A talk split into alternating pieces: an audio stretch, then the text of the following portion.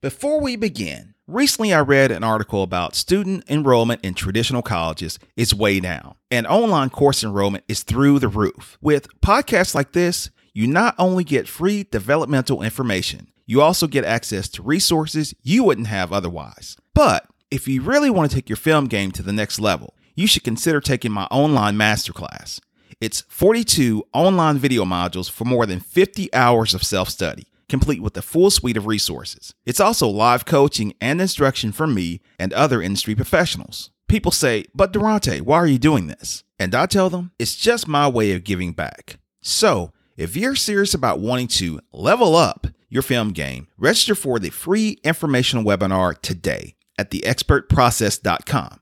Again, if you want to write a script, make a movie, sell a movie, or just learn how to get into the industry, this webinar is for you. I want to keep the groups fairly small. So sign up today because space is truly limited. Go to theexpertprocess.com and register today. Now, on to the show. Do you know six in 10 businesses will fail within the first five years? First five years? Or 43% of Americans need a side hustle just to make ends meet? Just to make ends meet? Or that it takes 10,000 hours to master any subject. Any subject. Welcome to the Expert Process Podcast, where we cut the time to mastery in half with our seasoned pros. And now, from Atlanta, Georgia, broadcasting worldwide. Worldwide. Here's your resident expert, Deronte Smith. Hello again, EIT Nation, or all of you experts in training. Welcome to the Expert Process Podcast. I'm your host, Deronte Smith, and it's my job to interview some of the most hardworking, highly successful professionals on the planet. The show follows a 12 week online masterclass at theexpertprocess.com, where you'll learn from start to finish what it takes to make it in your industry. The program is chock full of professional advice, resources, and even high level contacts to help you get to the next level in half the time. The podcast is your introduction the masterclass is the blueprint, and I'm your guide. Now, buckle up and get ready for the ride. You're listening to the Expert Process Podcast. We'll be back in just a moment after we thank our sponsors. This episode is brought to you by Airbnb. Now, if you're like me, you like to travel in comfort, style, but also economically when you can. And I'll be the first to tell you, I'm not keen on staying in someone else's home. That is, until I discovered Airbnb. My friend. My very first stay was about six years ago in Santa Monica, California, ironically, during the American film market. I stayed in a beautiful home just 1.26 miles from the beach. And then there was the weekend getaway to Knoxville, which was incredible. Our hosts were top notch. They made breakfast for us. They made um, she actually made lunch, which was, I mean, insane. It was a music festival going on, so there was just great live music. Uh, we had dinner on the uh, river there at one of the local establishments, barbecue joints, and it was just a great experience. Then there was uh, Daytona that we got away for again for another short trip. It was about four hours down and back. And uh, Daytona was just, it was incredible. Great food, great weather. The beach was just beautiful and it was the great time of year to go. So, one other thing locally here in Atlanta, we have a ton of just awesome Airbnbs. And then there's the the treehouse here, which I hope to go to very soon and take my daughter to. That's here in Atlanta that you can stay in. And it stays booked out, I think, six months out in advance. So that's one you definitely want to put on your list. Now, I'm a believer in crowd sharing and the disruptor industry. And I love Love, love me some Airbnb. So do yourself a favor and try it out. You can use my promo code to save $55 off your first adventure. Just go to bit.ly forward slash expert process Airbnb. Again, that's bit.ly bit.ly forward slash expert process Airbnb for your getaway or staycation today.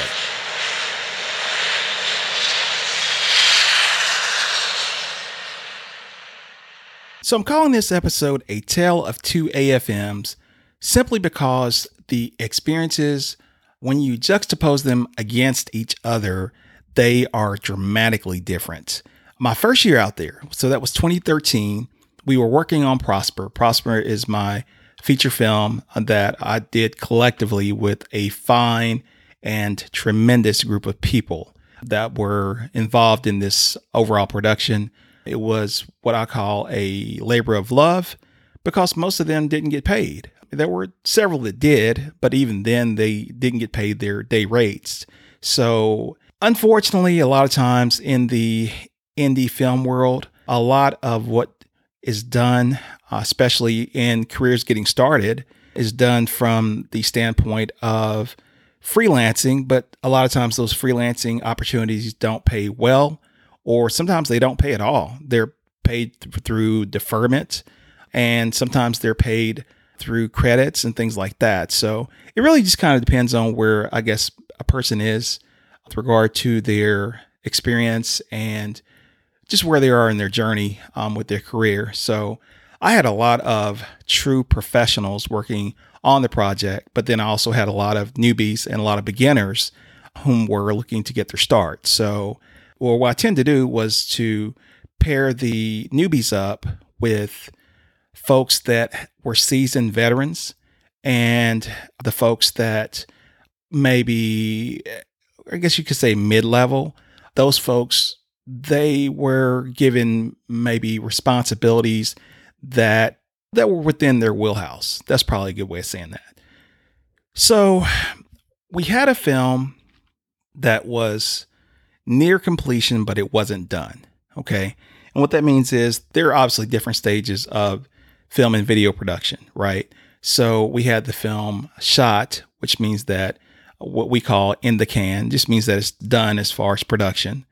Then there's post production, and there are different stages of post production. Well, part of this film, well, what it required was what you call visual effects, right? Visual effects, a lot of times, are what you see with green screen and what they call rotoscoping, which basically is you're cropping out certain images or you're putting in images and things like that. We had a fair amount of that, especially for a small budget film. And I had hired a visual effects studio in Los Angeles. Now, the irony is is that the owner of the facility they also did mixing and mastering of sound. So they not only did the visual effects, or I should say the majority of the visual effects, because there were others that contributed also. But they also did the mixing of the sound, the sound foley, which is you hear the sound effects, right? There's the visual effects and then there are sound effects. So part of sound effects are sound foley. So that might be where you're you're seeing someone walking and you hear the leaves crunching under their feet, or they eat a candy bar and you hear the wrapper or something like that from the candy bar. It's those kinds of things, right? And so this studio, they had the responsibility of doing all that to even include the master on the film, which is a big deal. We didn't have a lot of money. We had shot the movie for less than $6,000, went back and raised another roughly $15,000. And so we were all in right at about 20, $21,000, somewhere in there, right? And as you as you can imagine, that's not a lot of money for a feature film, especially not a full length feature film, which is, well, um, it was a full two hours with the rough cut, and we cut it down to 94 minutes or 93 minutes. So it's a full length movie. We took a lot of pains to make it a really, really solid film. And if I had more money, certainly we could have done more things and even had a better film, sure. But I think for what we had to work with, my team did a phenomenal job, and I give them credit to this day for that.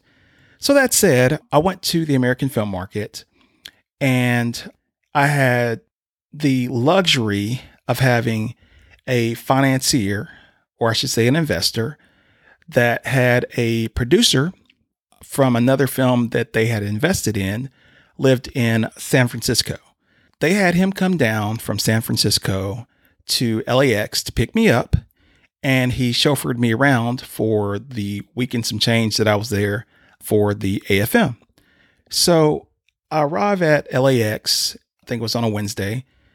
And while I'm there and I'm waiting for this gentleman, I meet an older fella while I'm, I guess you could say, at there at the wherever the um, the shuttles pick you up.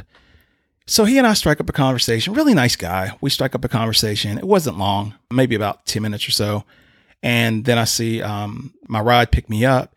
So I waved at the guy and you know went on about my business. We went down the 405 and got to the the Loews Hotel, which is where they hold the majority of the AFM. So how the whole thing is set up, the Loews is where all of the offices are. Now, I would assume by this point you probably heard all of the information about the American film market and how it's structured and things like that. And if you haven't, I would recommend that you go back and listen to episodes one through three because they focus on the American film market.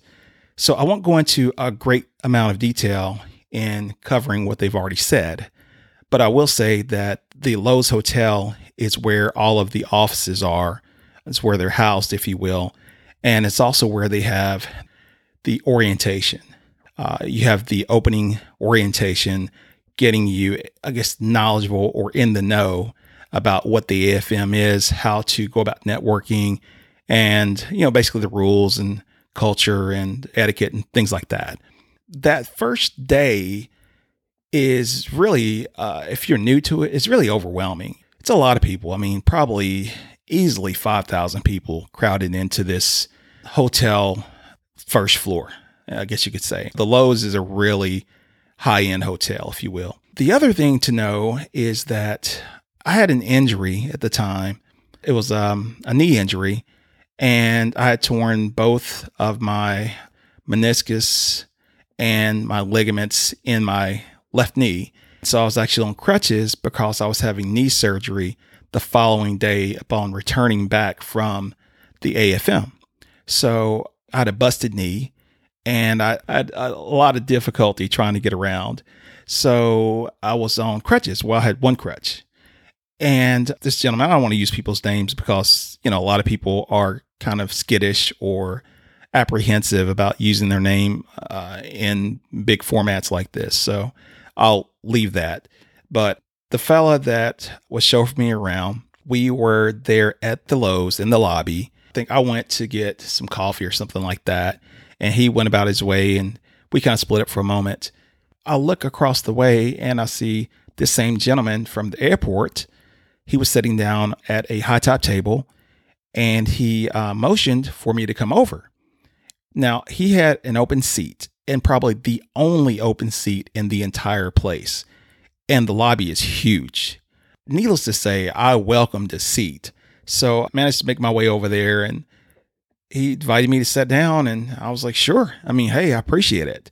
We get to talking and the conversation became this three or four hour long conversation that was just truly enlightening. This guy was a seasoned veteran of the industry, he was a producer, and he shared so much information with me about how to go about networking with the AFM, who the players are, how to work with these guys, and you know, things like that, right?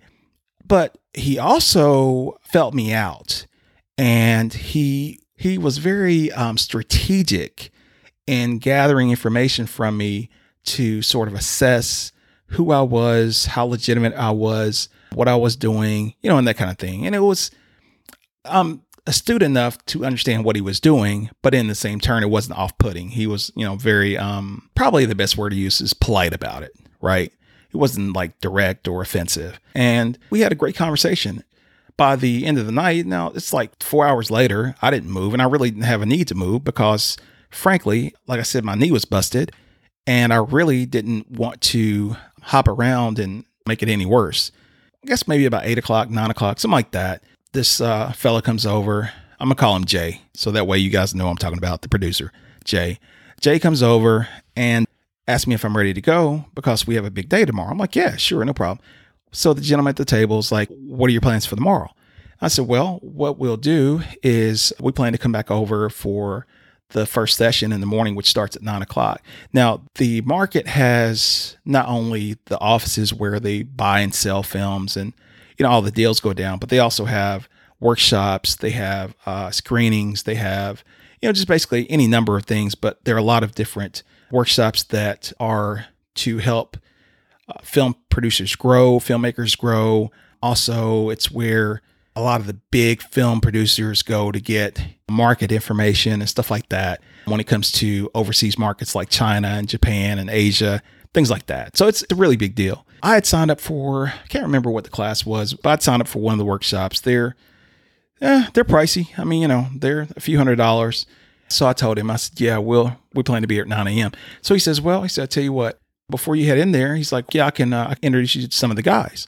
I said, huh, okay. Well, yeah. He's like, well, you know, the thing about out here is it's not what you know as much as it is who you know. So, you know, if you want to meet up with me in the morning, maybe around eight o'clock, we'll be here bright and early. That'll give you an opportunity to meet some of these guys that eh, it would just be good to know. You're listening to the Expert Process Podcast. We'll be back in just a moment after we thank our sponsors.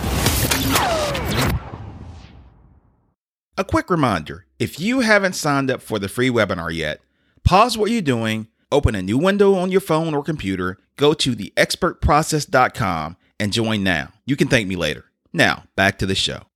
Well, I'm not going to pass on that opportunity. So I said, yeah, definitely. So the next um, morning, I get there bright and early, I guess about eight o'clock. And sure enough, there's this guy standing there basically waiting on me by the door, by the same, you know, same door. So again, uh, to help you understand the setup, they take all the bars, well, most of them, I don't think it's all, but they take most of the bars that are inside of the lobby area and they convert those into makeshift Starbucks stations, right? Which is the funniest thing ever. And they make these one size Starbucks drinks, or I should say cups. Uh, the one size is like nine bucks for a cup, right? so, needless to say, I mean, it would probably behoove you to get your coffee before you get there, but I didn't know any better. I was new and I was excited, so it kind of really didn't matter. But I got my coffee and went to meet up with this gentleman. And Jay, he went on about his business. I went to go meet up with the guy, and it was truly a very interesting scenario. He greets me. So the setup is you got the lobby area. So then you walk out these glass doors, and there's this gorgeous pool. And then there are these tiers that on this deck, this outside deck, there are these uh, maybe four or five tiers that go down, and they're limited. There's not a lot of seating out there. Maybe, mm, if I'm guessing, maybe 50 seats, maybe more, maybe 70 seats or something like that, but not a lot. And they're restricted to the folks that are spending and spending, I should say, a considerable amount of money, right? And my guess is that those same people are the same ones that come back, you know, year in, year out, and they meet up for whatever the occasion, right? Obviously, to do business, because that is the point, is to do business. Before we walk down the stairs uh, where the tables are, the gentleman, you know, he stops me and asks me, he's like, Well, last night when we were talking, you never asked me who I am or what I do. He's like, I just found that to be kind of curious.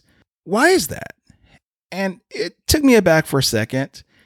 And I said, Well, honestly, I thought you shared some really great information with me. I appreciated everything that you had to say. And so I really didn't think that it was my place to ask you that. In fact, I figured if you wanted me to know, you would tell me.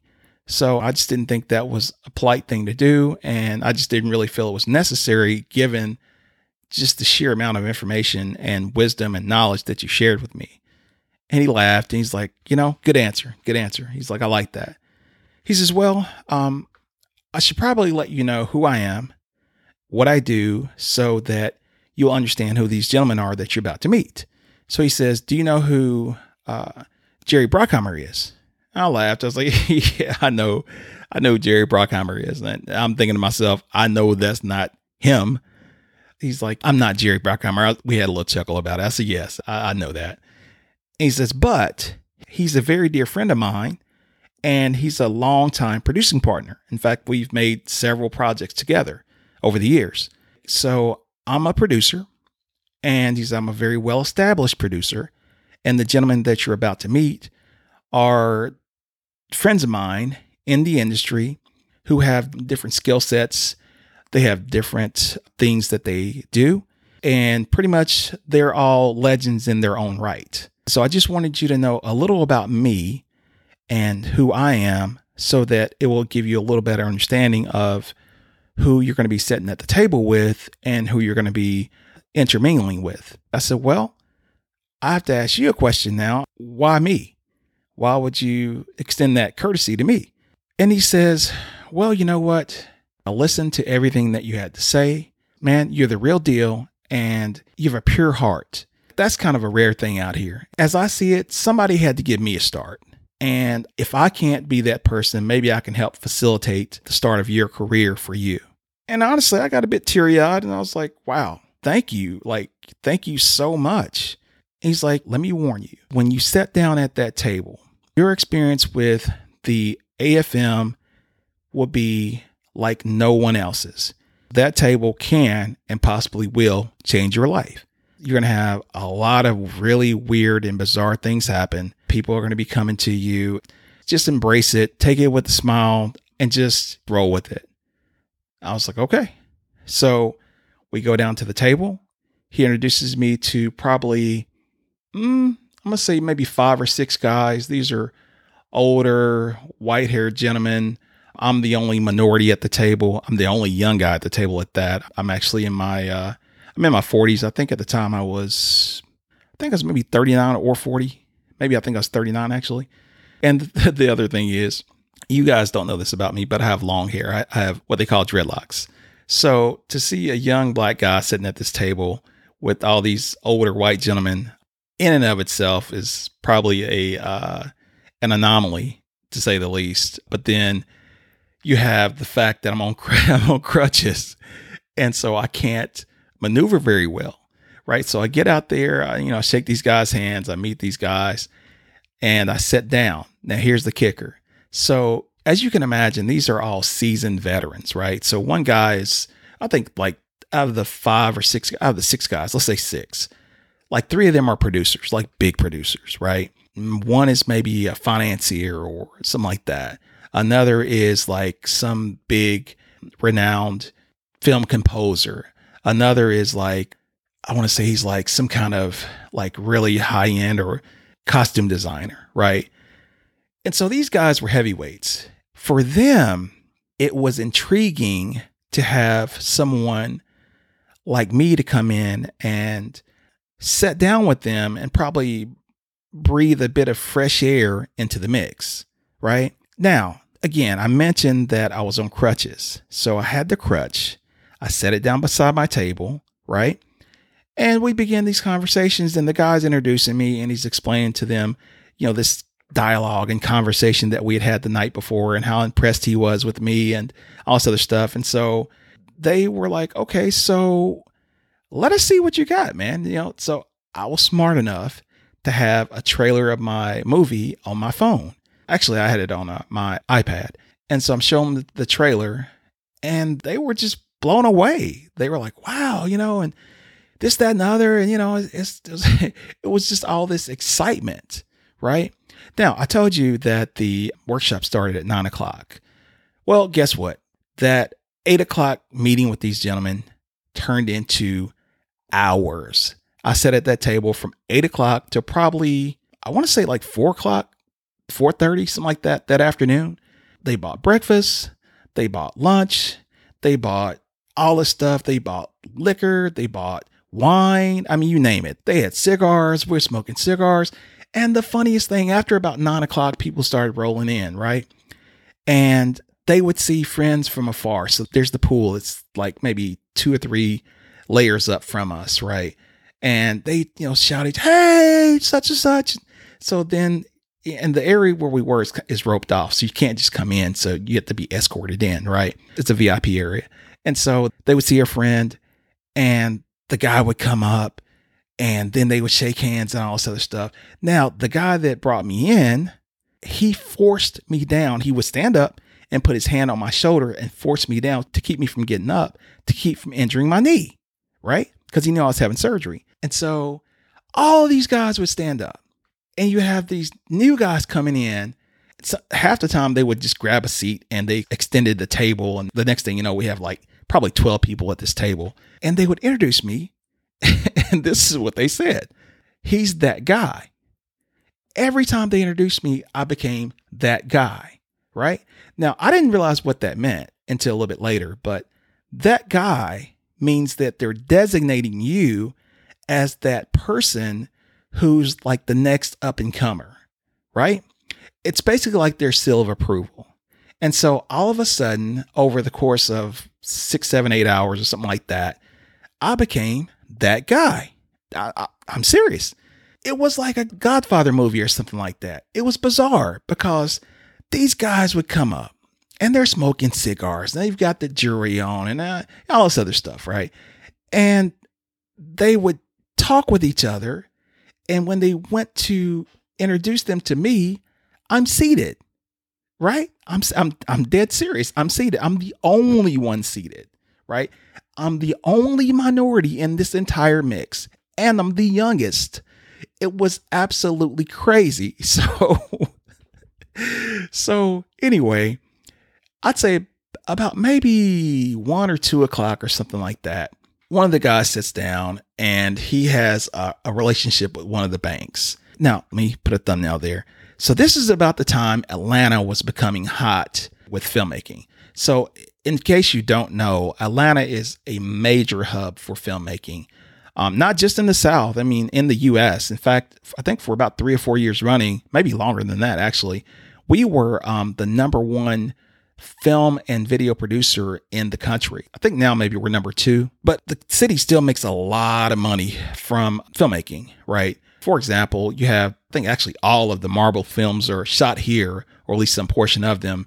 That contract is with Pinewood Studios. And I think that goes through 2021 or 2022, which is obviously a very, very big deal. Then you have Tyler Perry Studios, which was already big. I mean, his old studio was humongous, but the new one is actually the largest studio, which we were talking about square footage and stuff like that in the US. Now, uh, if you ever get a chance to come to Atlanta, you can actually take a tour of all of these studios, but you can take a tour of Tyler Perry Studios, and I would really recommend it because it is all inspiring, to be honest with you, especially considering the fact that he was like me, he's a, he was an outsider of Hollywood and an outsider of the studio system, and he was able to go and literally create his own studio, like mega studio, right? So that was about the time Atlanta was really getting on the map. Okay. There's all this buzz about making movies in Atlanta or in Georgia. All of these producers and directors and studio heads and actors, they all wanted a part of that Atlanta ecosystem. For me, just by way of default from being from Atlanta, having a movie that we shot in Atlanta that starred some of the Walking Dead actors, so I should say, feature some Walking Dead actors and things like that.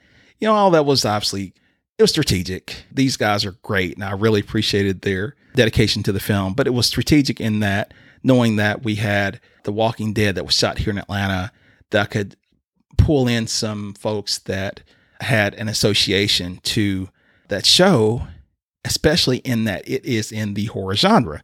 And that was what I produced was a horror film, right? All of that sort of fostered the energy and the excitement around around my film. Well, then they started asking me what did I have next? And that's always going to be the case. They always want to know what do you have next, right? And so I told them about two other projects that we were in the process of working on. Well, then one guy asked me, What's my budget? Another asked me, What's my budget? And because I'm sitting at this table and I've already been endorsed by one of their friends, and mind you, you know, I'm pretty good at the uh, with the gift of gab and networking and just overall developing relationships with people. So I was a fresh new face at this table of seasoned veterans, but I quickly became a commodity simply because of, mm, I would say, the product and the wherewithal of knowing how to pitch that and place that product in front of these gentlemen. One guy decides that he's going to call his banker and see if he can help me get the funding for my film. Well, he hands me the phone. He calls his banker, hands me the phone. Another guy decides that he's not going to be beaten to the punch. So he calls his banker or his investor and gets him on the phone and hands me the phone. Now I have two phones to my head. I have one in my left hand, one in my right hand, and they're both shoving them to my head, right? And I'm like, hello, uh, uh, uh, one side, hello, uh, uh, uh, on the other side. And I'm literally stumped. I don't know what to say. I've never had this experience before. And it was like a kid in a candy store. It was just literally unbelievable. I explained to the folks on the phone who I was and asked them what did I need to do. And they gave me their information and told me how to follow up. And needless to say, you would think that would actually be the highlight of the day, but actually wasn't. That was the thing that really kind of put everything in motion, right? So from that point forward, what I understood was these gentlemen had the ability to essentially finance my dreams, right? As the day went on, they gave me their cards, all this other stuff. One guy was like, "Hey man, um, so I've got a good friend of mine, and I want her to be in your film. I've got a place in Savannah, and we can shoot in Savannah. That's in Georgia. So we shoot in Savannah. I think it'd be great for your film, blah, blah. I said, the only thing is the film is actually set in the mountains, right? So Savannah's not the mountain. And so I was like, you know, we could do possibly shoot some of it in Savannah, maybe the interior shots or something like that. But that region with the mountains is really important because it's almost like a character in the film. And he says, Well, how much are you committed to that? I was like, Well, um, hmm, what does that mean? If I'm funding the film, if I'm willing to put the money behind your film, does that make a difference? I was like, Oh, yeah, it makes it definitely makes a difference. He goes, Well, let's do this. Why don't you talk to my friend and let's see if we can find a place for her in your film? And I was like, uh, yeah, that sounds great, you know. But about that time, I'd been holding going to the bathroom for probably two hours and I was about to pop. So I was like, okay, do me a favor, put a thumbnail in that. Can we come back to that? Because I really, really, really need to go to the bathroom. And it's going to be a struggle to get there as it is on a crutch, you know, and walking upstairs and fighting through a massive amount of people. And the bathroom is like probably I don't know, man. It seemed like a half a mile away. It's probably realistically like 500 yards or something like that. And he's like, yeah, yeah, no problem. So I make my way to the bathroom. Now, this is where it gets interesting because I just want you guys to understand what I mean by when they say that guy, right? As I'm making my way through the crowd, the crowd parts like a sea. Why? Because I'm sitting at a table with these seasoned guys that apparently basically run half of Hollywood, right? So I make my way to the bathroom. I go in, I'm trying to do my business, and this guy slips a script under the bathroom stall. I was like, what? And the guy's like, hey man, I know you don't know me from Adam, but if you could find it within your heart or you find it within your time to check out my script, I really appreciate it. My information's on the front. You know, just get back to me let me know what you think. And I shoved the script back at him. I was like, dude, this this is private time, man. That's rude. You know, no, no, he shoves it back under. No, no, no, no. Take the script, man. Please, please take the script. And then he runs off. I hear him run out the door. I go back to the table. I'm telling these guys what happened. I show them the script and they crack up laughing. They're like, oh man, get used to that, dude. That's just part of it. Welcome to Hollywood. You're listening to the Expert Process Podcast. We'll be back in just a moment after we thank our sponsors. I want to share something with you guys. Most of you probably don't know I'm a single parent of a beautiful seven year old little girl. I won't go into details about really any of that because it's not relevant. But as a single parent, a single dad with a vision to mold his daughter's outlook, I sat her down and we discussed how she could build her own brand, develop her own TV shows, as really it's a new day. She can do what she wants to do. So we just released our first few pieces of her apparel brand, Madison Lauren, and we're launching her YouTube channel next week. you do realize you can play YouTube through your television set through your smart TV app, Roku, or really any other set top device now, right? So, in an effort to support my seven year old aspiring model, aspiring filmmaker, aspiring chef, and aspiring climate activist, I ask you to follow her at Madison Lauren Apparel and Accessories on Facebook or visit her website for great gift ideas at Thrifty Lil Diva. That's T H R I F T Y L I L D I V A dot me. So again, that's Madison Lauren Apparel and Accessories on Facebook or Thrifty Lil Diva. That's T H R I F T Y L I L D I V A dot me. Thrifty Lil Diva dot me. Okay, Madison, what's your motto? We love you just the way you are. Oh, they grow up so fast. Oh, Daddy. now back to the show. That was the beginning of what became a very long, interesting week. So that was the first day. And by the second day, I had met so many people. So just by affiliation is probably the best way to say that. Just by being affiliated with these gentlemen and people seeing me setting with these folks, they thought I was a major player. And so people started coming up to me. So let's back up for a moment again once you go, what you'll learn is there are different badges, and these badges have different colors. The colors have different meanings, right? Other words, different levels. You might be, let's say, for example, you're a buyer, where your buyer's badge might be blue. If you're a seller, your seller's badge might be orange. If you're a distributor, distributor's badge might be yellow. You know, stuff like that. So there's probably five or six different levels. And what you learn is that certain badges mean that they have a lot more clout and they have a lot more money lot more money to spend, and I'm there for the whole entire purpose of selling a film. Now, the gentlemen I was sitting with at the table weren't buyers, they're mostly producers. But by way of the fact that I had a film that, as they saw it, was done, right? I'm a writer, so I have product or scripts that they can develop. That was their interest in me. It was the fact that as I said, I, I represent Atlanta. I'm in Atlanta. They saw that it gave them an opportunity to shoot and make a movie here, but they also had a direct tie in to the market, right? The people that I began to meet outside of that group, they were folks that were really high level, like senior people, like senior buyers, man. They were coming up to me like, hey, so I hear you're that guy. What? Yeah, you're you're that guy. You're the guy that such and such said that you know you're you're you're making this movie in Atlanta. He said he's making your movie with you. Uh, well, yeah, we discussed it. I mean, okay, like I, I I didn't know it was a lock, but sure, yeah, if he said that. Well, yeah, so you know, I, I want to talk to you about this. I want to talk to you about that. I, w- I want to talk to you about your film. So, what are you doing now? What do you have? Like it was that kind of thing, and it just happened over and over and over. And after two days, I was like, I embraced the title that guy. Like I would I would have went and bought a shirt and and a hat that said that guy. Like everybody was identifying me as that guy. It went to my head. I've never had that happen. It literally went to my head. I'm being honest with you guys. It went to my head. It was like being a celebrity. I've never been a celebrity.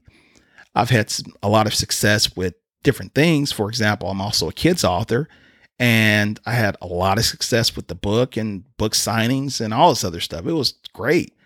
But I've never had that type of experience as a pseudo celebrity and especially in Hollywood or I should say in Los Angeles, right? It was uh yeah, it was it was it was bizarre, really. Is about the best way to say it. But it wasn't really just that. It was also the energy. It was the energy that was covering me and surrounding me at that time. So I want to give you an example. There's an area called um, Third and Third and Promenade, I think is what it's called. And basically, it's an area where you see a lot of people perform. So these are like um, indie music artists or musicians, and they come out and they perform and they set up impromptu stages and you know, they're acoustic guitarists and all this other stuff. And they have some really, just really talented people out there. So if you get a chance to go, it's Third and Promenade. It's free. It's free entertainment. They're playing on the sidewalks in front of these restaurants and the uh, boutique stores and stuff like that. So we went, me and Jay went this one night. Again, it's my first time going. So I was, I mean, I was having a ball. I think this is like the end of day two. The overall experience was just great. I mean, I had so many people interested in what I was doing, whether it's from, you know, a, producing a new film to my current film that we are trying to sell and all this other stuff. And so um, we went out to this restaurant. And then afterward, we went and took in all of the performances on the street. Recall this one guy, he had a, it was really cool. I, I'd never seen this before. He had his iPhone hooked up to some kind of, um, like a mixer, some kind of mixer, and ran it into a uh, standalone uh, small amplifier, right? But he ran his acoustic guitar into the mixer as well. So he was, and then he had a microphone. He had like, I guess maybe like uh, like a lav lavalier microphone or something attached to his shirt. So this guy is playing the guitar. He has he has what sounds like a band behind him, right? Which is nothing more than a music track that's being ran through this mixer through his little um his little amplifier. And I had never seen that. I was like, man, how clever is that? Right? And it sound good. It sound it really did sound good. And this guy had like this, I mean, like, I don't know, it was like a big crowd of people that had gathered around him. And the dude was playing his heart out. Man, I was having a blast, right? Now it's uh I want to say maybe he was playing soca music. It was something like that. It was like, you know, really lively music or something.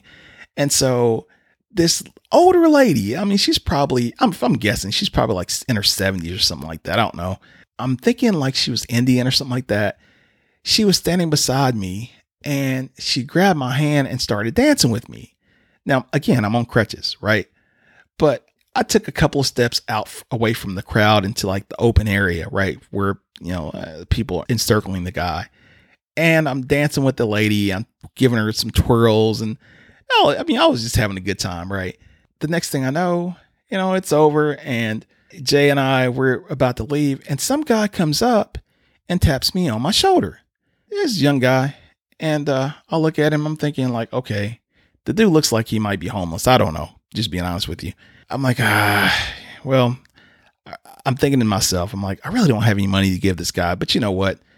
God's blessed me. You know, it's been a good experience thus far. You know, why not help someone else out? So I'm gonna reach in my pocket, and my money's gone. I'm like, oh snap!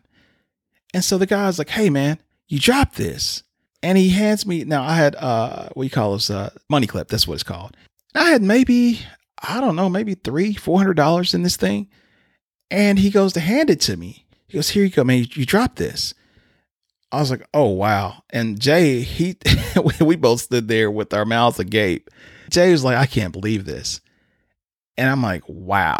I said, dude, you do realize. He goes, no, no, no. He goes, no, man. He goes, This is not mine, it's yours. God's putting it on my heart to let you know whatever you're doing, you're doing something right. I was like, Wow, dude. Okay. Thank you. I appreciate that. He goes, No, man, it's like this aura coming off of you. This energy is like this glow. You know, he's like, I couldn't keep the money even if I wanted to. He said, I saw you drop it. And I just thought to myself, I better get the money and give it to this guy before someone else tries to take it. Because I just want to let you know that just being in your presence and being around you, you're inspiring me. I was like, wow, I'd never had that experience. No one's ever said that to me. And to be honest with you, that would probably be a good summation of my experience there. Again, this is the first AFM. I'll give you another short story. Okay. I was sitting in the lobby. Um, this is day, hmm, I think it's the next day. So like day three. So I'm sitting in the lobby and I'm I'm being honest with you. I was exhausted because I had met so many people. Like, I mean, I'm riding in the elevator and I'm giving elevator pitches just impromptu because people are asking me about my film, right? And to be honest with you, it almost actually became kind of irritating. I know that sounds absolutely crazy because, yeah, I mean, you know, it felt almost as though people were trying to get something from me it just I don't know. It just became I, am not used to that, so it became kind of annoying, if you will. So we were in the elevator, um, and I got invited up to I think maybe the third or fourth floor. I think there's five floors, I believe.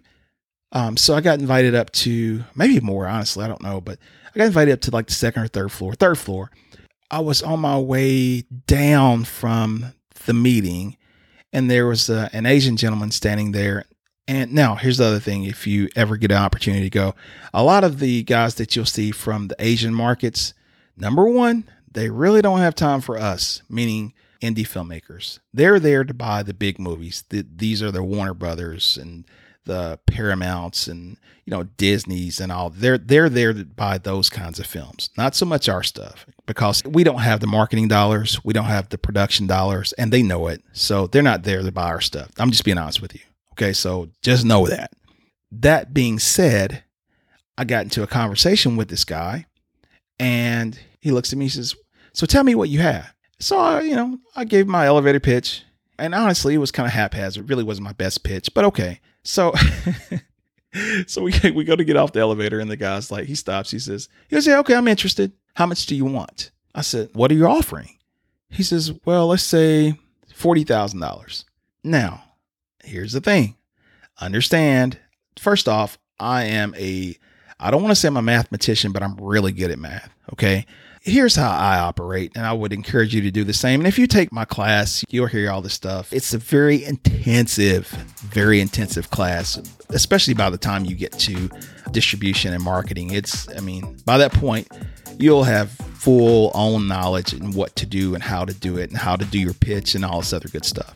But that said, one of the things that I do is when I collect a business card, I always jot down information on the back of the card, which is going to jar my memory. But in the case of a market where you're selling something, I'm jotting down information that is paramount and key to the sale of the property, the sale of the film, right? So I had at this point, this is day three, I had a collection of probably, mm, I'm gonna guess and say maybe 30, 35, 40 cards and these had amounts of 100,000 to 200,000, 300,000 dollars per market or per distributor or per sales agent, like that kind of thing, right? Uh, Jay and I had done a running tally the night before, so this is the end of day two, um, coming back from that event that I was telling you guys about, and so we had done a running tally.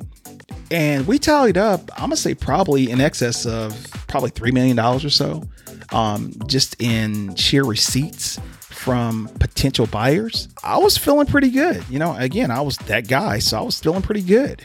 That was just a part of this insane, incredible story from my first visit.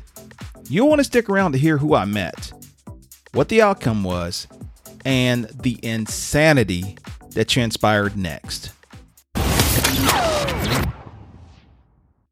Hey guys and gals, I wanted to take a moment to first off say thank you to each and every one of you who has taken the opportunity to download the podcast, to share it, to like it, to give it rankings, to give it reviews, to leave comments. And I mean, the love has been just absolutely phenomenal. So I wanted to do that because I believe it's so important to let people know that you appreciate them for their efforts. And I know it's nothing short of just my sheer will in wanting the best for you and to bring the best to you and your response to that. And I appreciate that. In the meantime, feel free to reach out with any suggestions, show ideas, or guest referrals. You can email me at smith.deronte at gmail.com. Again, that's smith.deronte, D E R O N T E, at gmail.com. And as always, love, peace, and fish grease. And I'm out. Thank you for tuning in to today's show. For only the best show notes, links, classes, and more, go to theexpertprocess.com or follow us on Facebook at The Expert Process or hit us up on Instagram at The Expert Process. As always, if you enjoyed this episode, please leave us a review, subscribe, and share.